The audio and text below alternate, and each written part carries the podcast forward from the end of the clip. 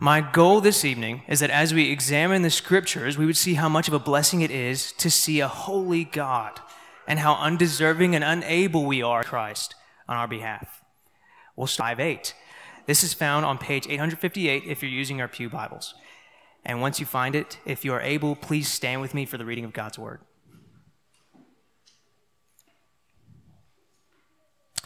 Matthew 5:8 reads, "Blessed are the pure in heart, for they shall see God." You may be seated. Here in this Sermon on the Mount, we see the Beatitudes, where Jesus defines blessings of eternal and infinite value and who they are for. These blessings, if we're honest with ourselves, are not usually the first things we would mention when communicating about God's blessings given towards us. If we're really honest, we're more quick to thank the Lord about wealth, cars, homes, things of that nature. We're quick to mention about safety or good relationships. While it is true that these are blessings, these aren't actually things that Jesus promises for Christians. And instead, he says that even without those things, we can still be supremely and eternally blessed. In fact, in Matthew 5:8, he says that blessed are those who are. Now, while I do not think it is lost on us that it is a blessing to see God, I do think it is easy for us to miss the gravity of this statement. This blessing is sometimes referred to as the beatific vision, meaning the sight that makes one happy. When I hear this statement, I envision a wedding day. The groom stands at the altar, anxiously awaiting his bride. Suddenly, she appears in all her beauty and splendor, in that pure white dress. As per tradition, the bride wears a veil over her face until finally the long-anticipated moment arrives. After saying their vows and exchanging rings, the groom lifts the bride's veil to finally see his bride face to face and kiss his now new wife. The sight that this groom beheld on that day was one he had anticipated the whole day.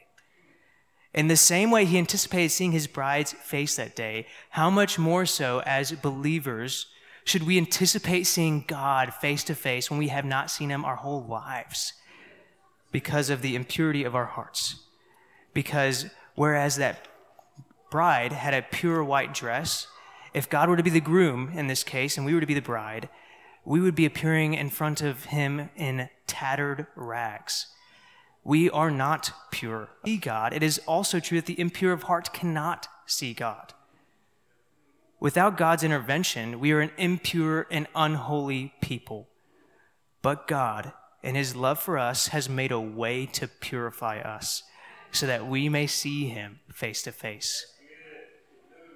So this story begins in Genesis, where we see God creating all of the universe, and he begins this plan of purifying our hearts. He starts with Adam and Eve, the first man and woman. They're created with pure and innocent hearts and are able to enjoy an intimate relationship with God where they walk with him in the garden. Unfortunately, they disobey God's commands. This is called sin, and this sin taints their hearts, making them and every generation after them impure because of how pervasive it is. Consequently, they are cast out of the Garden of Eden in God's presence, and mankind is no longer able to see God, to enter into his presence. The story continues to unfold in the Bible. Despite the separation due to sin, God has a plan in mind to restore this relationship. It begins with him choosing for himself a people called the Israelites. In Exodus, we see God work through Moses to lead these people out of slavery from the Egyptians and to the Promised Land. God manifests his presence, meaning he gives Israel something to see in the form of a cloud for them day by day on their journey. During this very journey, Moses declares in Exodus 33 that he desires to see God's glory. God replies that no man, not even Moses, can see the face of God and live, and that he will only show Moses his back in the fullest sense of his glory and live, so he can only reveal a lesser degree of his glory. This is because God is pure, and in him there is no sin. Another way the scriptures put it is that God is light and in him is no darkness. God isn't like hand sanitizer that eradicates 99.9% of germs. God is 100% pure, without blemishes, without faults. He is perfect and pure. He is completely righteous, void of any guilt. The Bible sums up these characteristics of God in one word: holy. God is holy, which also means that those with impure hearts cannot enter into his presence, much less see him. Not because this would necessarily taint God, but because God's holiness would destroy us, just as hand sanitizer destroys germs, except to a stronger effect. In fact, I would compare his holiness is like the burning sun. In him is light, and he gives life. But to enter into his immediate presence, because of God's holiness, we can't enter into his presence. But because of his love for the Israelites, he established a temple and a priesthood, which acted as a medium through which God would connect with them. Within the temple, God's manifest presence resided behind a veil in the center of the temple. We see that the high priest would be the only one able to enter into the Holy of Holies, and only once a year on the Day of Atonement. This was only after he had made a sin offering, a blood sacrifice in the form of a bull, on behalf of himself due to his own impurities and sins. In fact, several high priests were killed in the presence of the Lord for not cleansing themselves properly before entering the Holy of Holies. After the high priest entered, he would then sacrifice a male goat within the Holy of Holies as a substitutionary atonement for all the Israelites' impurities and his own. He would then take another male goat and confess over it all the sins and transgressions of the Israelite people, and then send it out into the wilderness, carrying their sins away. Even with all these rituals to purify themselves as a people, it fell short. It proved ineffective in lasting any purity. In fact, on that very same Day of Atonement, the high priest would burn incense within the Holy of Holies, and that smoke would fill the room to actually keep him from looking upon God's presence. He was close to see him because of his impure heart. This imperfect high priest would repeat the ritual every single year with imperfect sacrifices that could not act as true substitutions, that could not actually cleanse and purify hearts in sin. It seems impossible. No one is able to do enough to see God in his glory. But God still has a plan to work in effect to purify the hearts of his people. We see this story continue in the New Testament Gospels in our Bibles. You see, several hundred years after the initial establishment of the temple, God sent his son, Jesus, to the earth. Jesus, being the second person of the triune God, veiled his glory in human flesh, being born of the Virgin Mary, Emmanuel, God with us. Since he is God, he lived a sinless life, and as a human, was tempted as we are, yet without sin. The God-man Jesus was the only man to deserve to see God and to be actually able to live in his presence. However, instead, he chose to lay down his life, dying a death on a cross. And in this act, he accomplished what the blood of bulls and goats could not: the cleansing and purification of sins. His sacrifice was once and for all at the end of the ages to put no longer a need for sacrifices of bulls and goats. Immediately after his death, the veil separating the Holy of Holies from the rest of the temple was torn apart, granting access to the Father they had never had before. 3 days later, God rose Jesus from the grave, and Jesus ascended into the heaven to be at the right perfect high priest. And so where the blood of goats and bulls failed, Jesus succeeded as the Lamb of God who took away the sins of the world. Where these imperfect high priests failed as representatives of mankind to God, Jesus succeeded as a perfect high priest, interceding for us in a way that only he can. This is good news. The blessing of the pure of heart seeing God is only made possible by the work of Jesus Christ and his death and resurrection. This blessing is for all who believe that God raised Christ Jesus from the grave and call upon Jesus as Lord. For those of you today who might not call Jesus Lord, I would urge you to put your faith in Jesus' work on the cross and to surrender to him as your Lord and Savior today.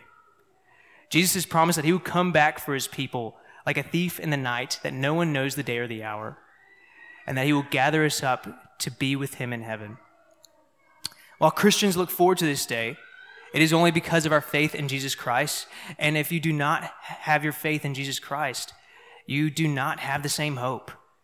Instead, you will be on the receiving end of God's wrath and just judgment on sinners, and the cleansing and purifying of sins in the sense of obliteration, really, and separation from him. If you would like to talk more about salvation through Jesus, feel free to grab any member after the service. We would be happy to talk to you about it.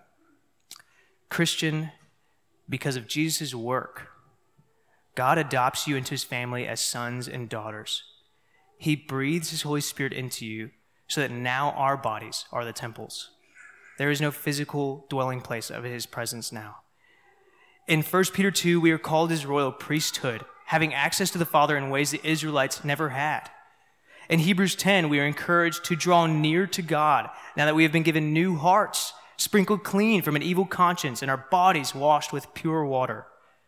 What these scriptures are speaking of is our justification in Christ, or our positional purity in him. Nothing can take away our salvation in Christ. This justification before God, purchased by Jesus' blood, is what saves us from God's wrath and judgment on our sin. Unfortunately, though, we are not free from the presence of sin. We will still face temptations and fall into sin. Because of this reality, we are free from the power of sin. Once we were slaves to our flesh, slaves to sin, unable to choose to worship God and unable to choose righteousness. In Christ, God gives us new hearts with which we pursue righteousness, with which we pursue Christ-likeness. Additional purity in Christ, God is also sanctifying or working a practical purity in our hearts to be more like Christ. God was not satisfied with just declaring us innocent, but actually making us innocent and pure. This positional purity speaks more into how we are legally pure in God's court, but not practically pure in our hearts yet. There is a spiritual war that wages within us. Our flesh desires self-gratification, sexual immorality, impurity, and jealousy, as Paul lists in Galatians 5. Though sanctification is a work only made possible by God, we are encouraged to keep in step with the Spirit, or to not stifle the Spirit, as Paul states, that we work in tandem with God to pursue holiness. In actively pursuing holiness and purity, we do this because God has called us to be holy as he is holy, knowing that we've been ransomed from our former futile ways to his glorious, good, and righteous way. Christ, dear brother and sister, for us to live our lives in sin, but to walk in righteousness and holiness. As we grow to be more like Jesus day by day in our purity, we deepen our relationship with him and enjoy more of him. For only the pure in heart will see God. And in a sense, even though we cannot actually see God face to face today, I can guarantee you that if you are not pursuing holiness, if you are not pursuing righteousness, then you are seeing less of God day by day. That you are not able to enjoy an intimate relationship with him. That we are only able to enjoy an intimate relationship with him if we are pursuing holiness and Christ-likeness. As the author of Hebrews says, without holiness, no one shall see the Lord. Beloved, so let us not feed the flesh. Instead of spiritual passivity and laziness, let us be disciplined in our prayer and study of God's word. Instead of beholding TV and lustful images, let us behold the glory of the Lord as revealed in his word. instead of being filled with anger and envy of other church members, let us love one another earnestly from a pure heart.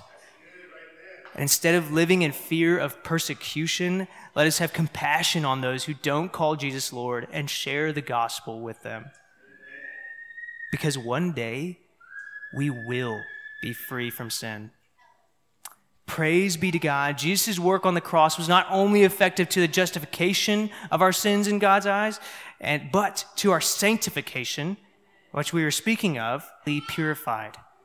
This is what we call glorification. That God will not only wipe away every single tear, but that He will purify us from every sin, and we will no longer struggle with temptations of sin, nor shall we fall into sin.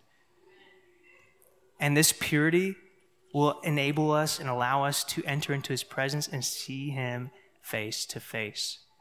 In fact, in the book of Revelation, if you guys would turn with me to chapter 22, we get to see a vision here that is a promise for us as Christians. Starting in verse 1, "Then He showed me the river of the water of life, clear as crystal, flowing from the throne of God and of the Lamb down the middle of the city's main street. The tree of life was on each side of the river, bearing 12 kinds of fruit. They are for healing the nations, and there will no longer be any curse." Speaking of sin. "The throne of God and of the Lamb will be in the city, and His servants will worship Him. They will see His face, and His name will be on their foreheads." Let me read that again.